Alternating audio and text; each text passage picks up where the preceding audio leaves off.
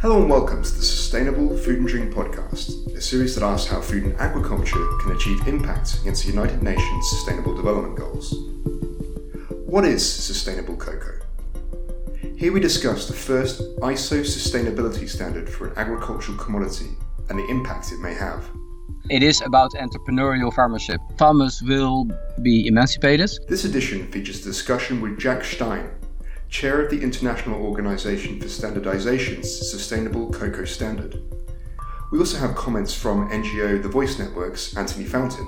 We don't think that you could say that the ISO standard is the standard for sustainability.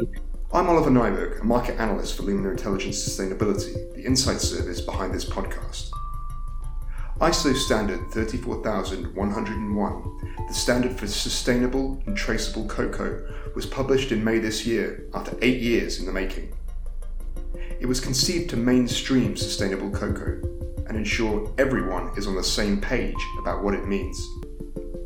I started by asking Jack Steijn what the ISO standard will really change the standard uh, will be used by companies that want to prove the sustainability of the cocoa they use.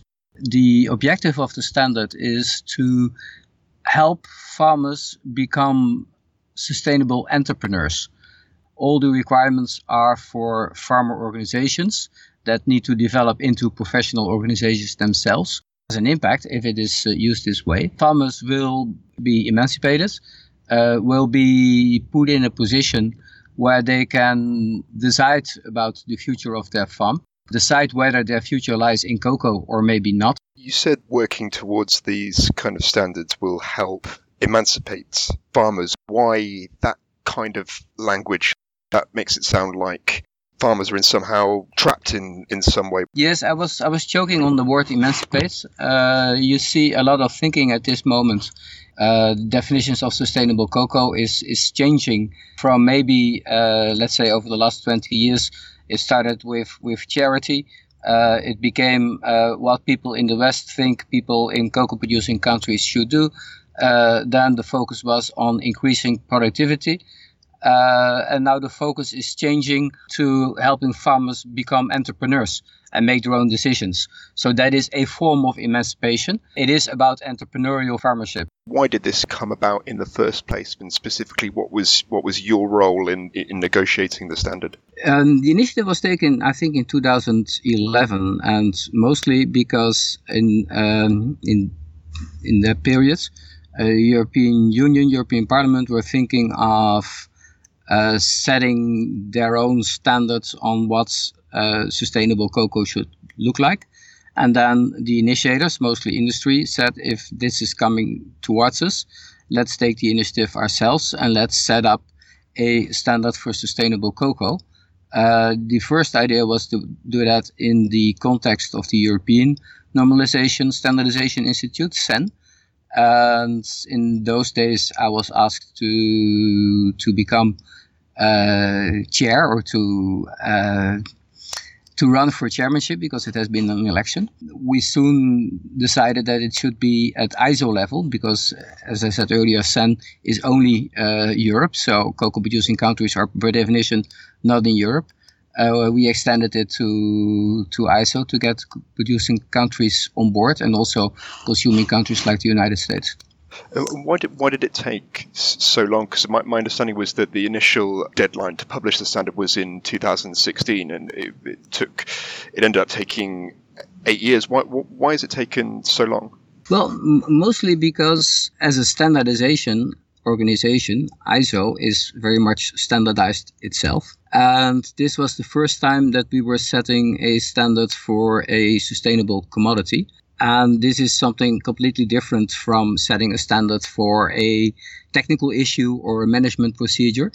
I think that having done this, uh, you could set any ISO standard for sustainable commodity in three years. To what degree have farmers and cooperatives been involved to develop this standard? Uh, we've had um, a wide participation. Um, we've had farmer organizations, and in cocoa producing countries, cocoa cocoa farmer organizations have been involved in in the national committees.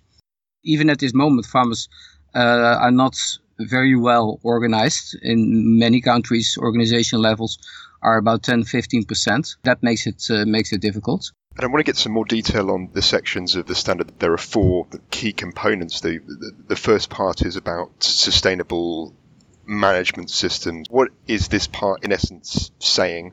Well, this is the, the part that introduces the, the planning cycle. And that also introduces a concept that we have called the farm development plan. And the idea is that um, before a farmer would decide whether or not he would want to seek uh, a certification for meeting all the requirements, whether he would want to meet all the requirements. Before that, uh, he would be discussing the development of his farm with somebody from the organization, and only when it turns out that he will benefit from uh, participation, uh, he would join the the cycle. So this way we would make sure that nobody would be lured into a certification process uh, when it's sure on the forehand that it would not be economically beneficial to him. How high or low is the entry bar? We uh, deliberately set a bar at three levels because we want to have a bar as low as possible for uh, all farmers to be able to, to participate. Farmers are recognized as sustainable from the moment they are they have joined the first level. Uh, they should meet the requirements of the second level uh, within five years, and the requirements of the highest level five years later. So the bar uh, is high, the threshold is low. The philosophy behind this is that you see throughout the world countries committing themselves to using sustainable cocoa only on their markets. The Netherlands, uh, Germany, Belgium, Switzerland, uh, companies committing themselves to using only sustainable cocoa. And then, if the ISO standard would be one of the definitions of sustainable cocoa, we would not want to have as a result that farmers would be excluded from those markets. Because if you commit yourself to sustainability, you commit yourself to helping farmers and not to excluding them from markets. So you spoke a little bit about the second component of the standard, which is the, the economic, social, and environmental mental criteria. And you, and you, mentioned for a farmer there was a low bar to entry, and then there were different tiers, three tiers. So could you explain first the, the final tier? I mean, what's the end game? By saying something would be the end uh, game, uh, that would be a little bit m- misleading. Uh, the end game at this at this moment uh, would be that uh, farmers would reach uh, the highest level of sustainability that we are thinking of right now in profitability, in entrepreneurship, in taking care of um, the uh, the environmental uh, impact of cocoa farming, uh, and of course uh, in uh, taking care of the, the social impact. And deforestation is uh, part of the standard. child labor, of course. Some um, of these requirements are set at the highest level from the beginning, and others are at a later stage the main difference between the levels is that uh, at first time, at first, farmers need to be made aware of an issue, and uh, then they need to be helped to do away with that issue, and then the issue should be gone. Could you give a little bit more detail on what the, the, the highest level of sustainability is? It currently as it currently currently stands. I understand it's an evolving concept, concept, but as it currently stands, what does it mean for, for example, for, for, for farmer income? Farmer income itself is not a requirement. The way the requirements are being dealt with will have an impact on farmer income. For instance, we have made some preparations on how to introduce a living income, but we did not describe how the living income should be.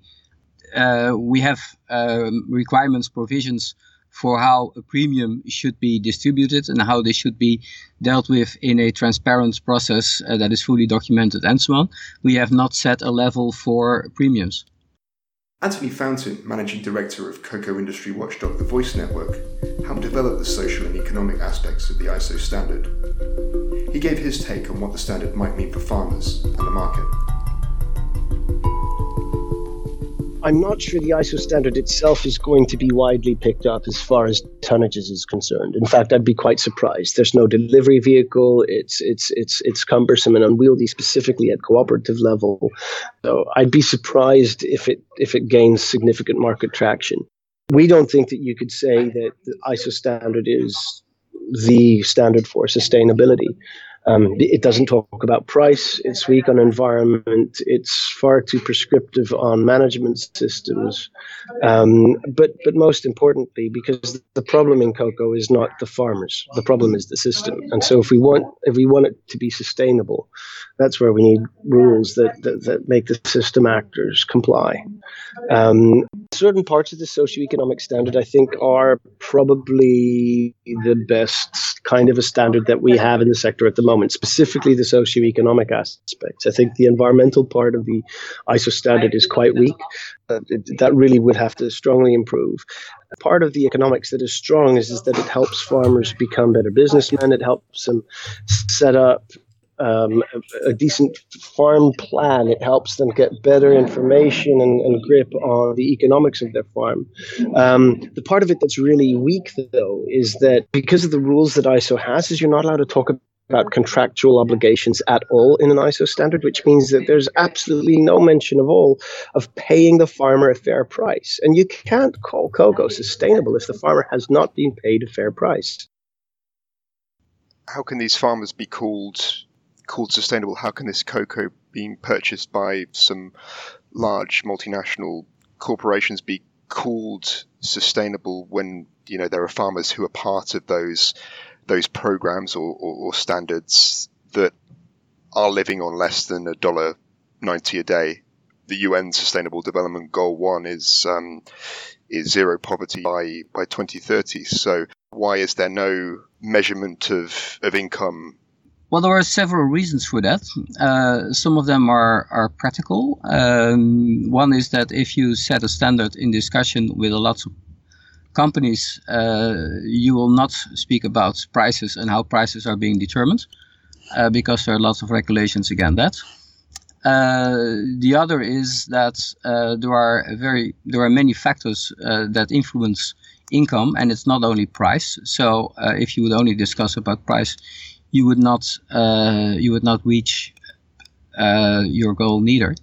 Uh, what we did, on the contrary, is uh, with the farm development plan and provisions about helping farmers to diversify, is uh, creating the conditions for farmers to be less depending uh, on their income from cocoa farming. It seems odd to me that uh, the UN has a vision for sustainability that nobody would be living below, below the extreme poverty line by 2030, but why is it not a requirement within the standard that companies at least track the level of income to ensure nobody's nobody's living below that threshold?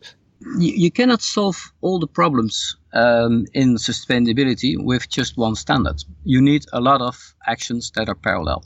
Our standard is for the sustainable production of cocoa, has requirements for that, has um, uh, provisions that help farmers become entrepreneurs, giving them um, a possibility to reduce their uh, dependency on uh, on cocoa, making them less vulnerable for the prices of cocoa.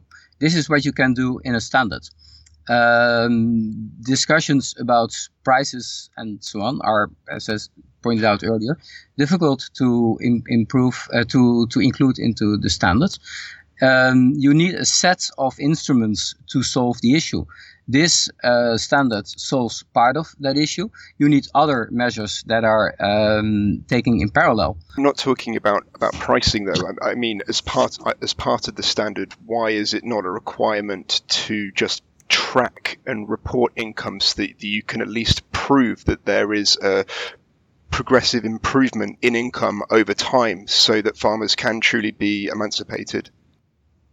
Because this is a, a cocoa standard and uh, we follow what is happening in, in cocoa and even in the the cocoa belts in cocoa producing countries like Ghana and, and Cote d'Ivoire, cocoa is only 60 percent at the maximum of, of the revenue.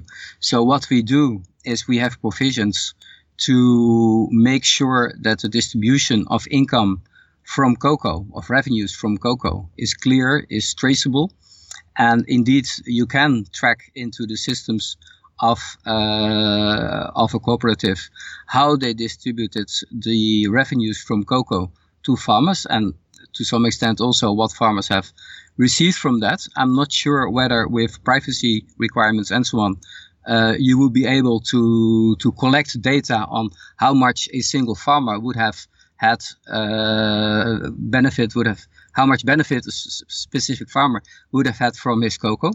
But um, the cocoa is being uh, being followed, and um, traceability of uh, and transparency of distribution of premiums, distribution of revenue from cocoa sales.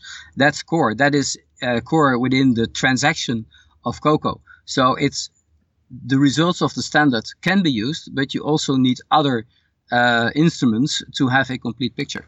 Is it possible that a farmer who's part of a program or a standard that's following the, the new ISO standard could still be living in extreme poverty. Could, their family still may suffer from malnutrition. They might not be able to send their, their, their children to school. In a long longer run, um, I would say no, because then the farm development plan would have indicated that the farmer would not be able to have a uh, economic benefit from participating in the standard.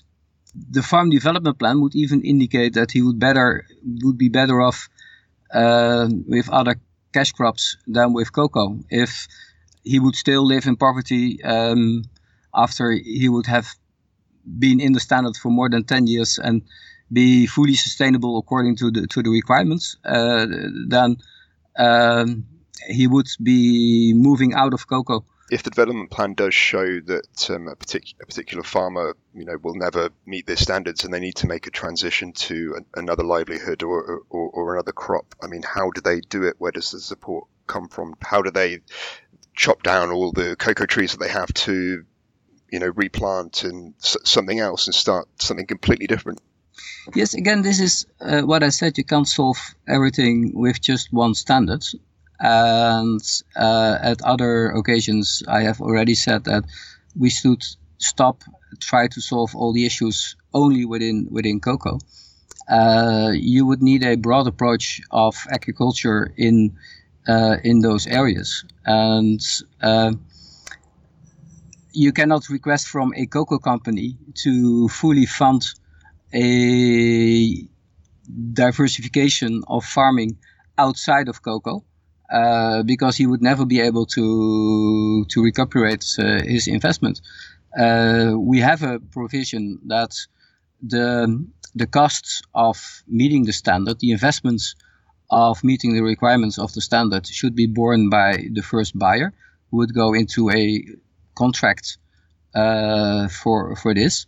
Uh, but the contract, of course, would involve uh, a right of first refusal for the for the for the cocoa or the harvest of that cooperative.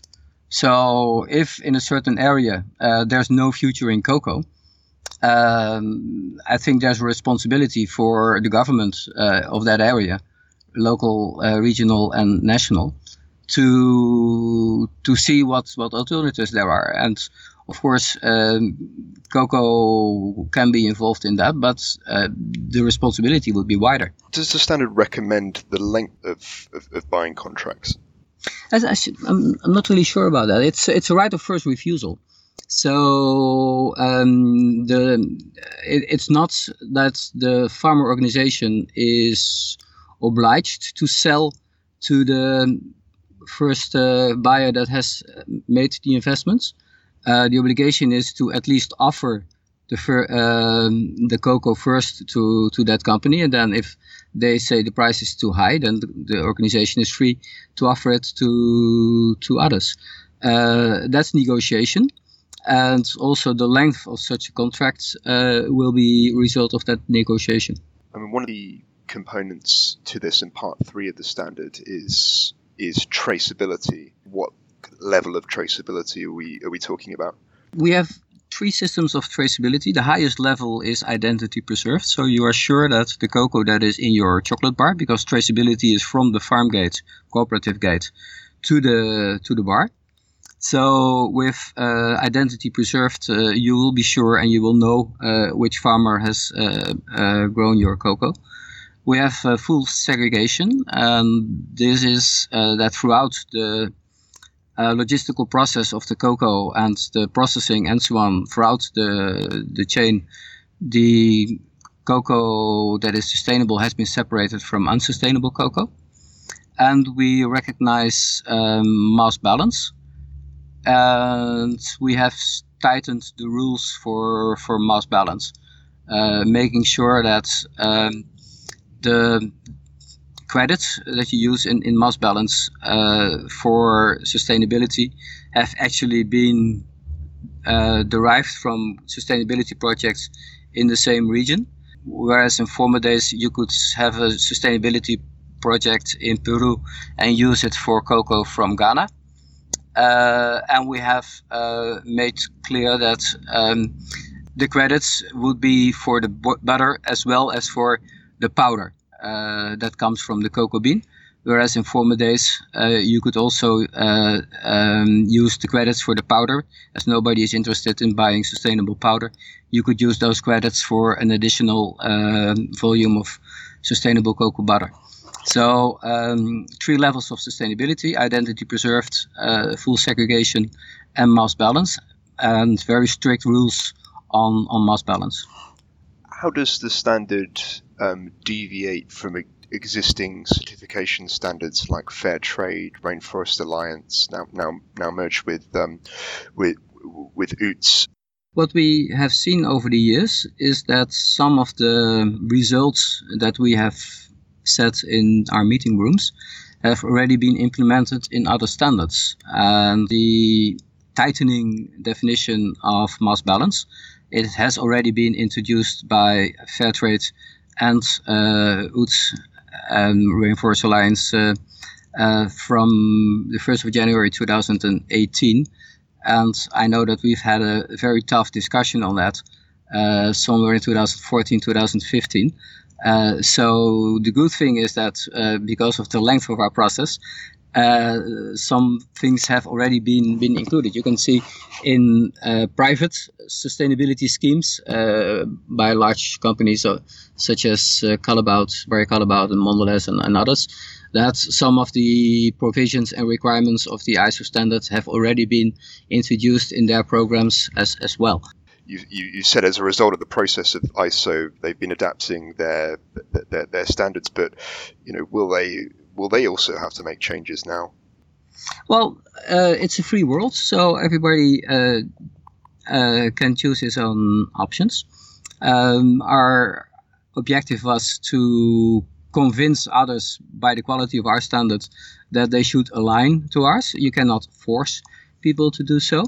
Um, uh, what may happen is that they would align fully to the requirements of the ISO standard. In that case, they could say that their private standard is based on ISO 34101, uh, which would help um, or improve maybe the uh, the credibility of, of such a standard.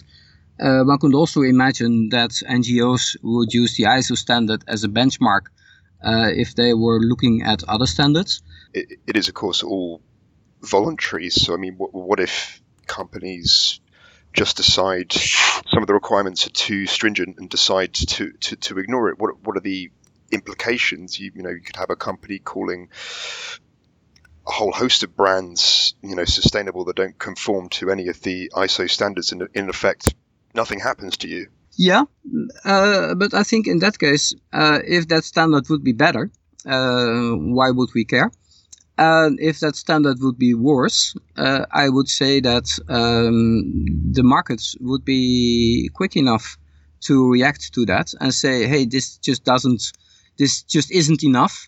uh, see, uh, this is ISO, this could be a benchmark, uh, you are way below. Uh, how can you call that sustainable? And uh, I think NGOs are have their an important role there. Authorities will. Uh, I don't think competitors will point out that to their competitors, but uh, yeah, there is a benchmark now, and if people uh, say, okay, this is maybe we, we go our own way, uh, then they would have to explain why they would go their own way. Should this be mandatory and enshrined in legislation? I'm in general not very much in favor of making things mandatory. If they are good, they will prevail anyway. Uh, so let's see how this would work out in the first phase. Um, if it will be adopted, at some point, other companies may want to cheat on competition by doing it uh, the wrong way. Uh, in a later stage, would, one could think about making this mandatory. I know that some people are discussing this and also in politics. I would say uh, let's see how this would work out in practice. Then uh, people will pick it up voluntary. And if it's voluntary, uh, that's, that's much stronger than making mandatory because if you make it mandatory, you have to have sanctions to all those that are not, uh, and you have to have inspections and so on. As it remains voluntary, I assume the responsibility for conformity to the standard falls with companies. In effect, it's it's self-policing. No, because this is the advantage of the ISO system. Uh, ISO has a large infrastructure of auditing companies that need to be accredited to the standards and we have made a point out of it that you would need to have third-party certification, third-party auditing, uh, in order to be able to say that you meet the requirements of this standard. So, and no auditing company that has an accreditation uh, would uh, cheat with ISO rules, because if it would lose their accreditation to ISO standards, it would simply stop being. Is a standard in it in itself, ISO standard 34101, going to mean something to a farmer in Cote d'Ivoire? I mean, how can what will the standard actually mean for the everyday lives of people? I think that uh, the farmer will not buy buy the standards. Um, the standards will be bought by the auditing companies, by the companies that want to that demand that cocoa meets the, the requirements of, of that standard. Uh, lots of intermediaries and the requirements of the, maybe a farmer organization. Uh, the requirements of the standard are all for the farmer organization, helping, uh, making sure the farmer organization becomes professional, making sure that it is transparent, making sure that it has documentation, and so on and so on. So, what will it help the farmer? it will help the farmer uh, become an entrepreneur that can see for himself is cocoa interesting for him or not.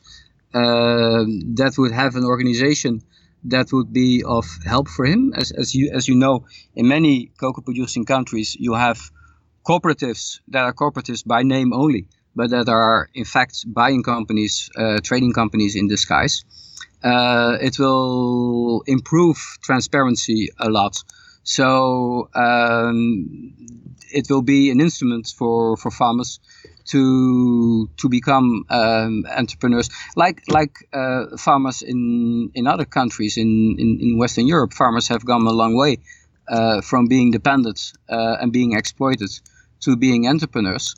Um, this this standard will help farmers become entrepreneurs also in cocoa producing countries you have the, the, the, Swiss platform on sustainable cocoa that has a shorter definition. You have the German initiative on sustainable cocoa with, um, with, with its definition. I mean, how does the ISO standards sit with those country definitions and countries that are looking to develop definitions? Uh, what we I can tell you for uh, for the Netherlands, uh, there is also uh, a, Dutch commitment that was signed in 2010 to have sustainable cocoa on the Dutch consumption market by 2025. And I can tell you that those parties are now wor working on a new uh, intention to to go beyond that.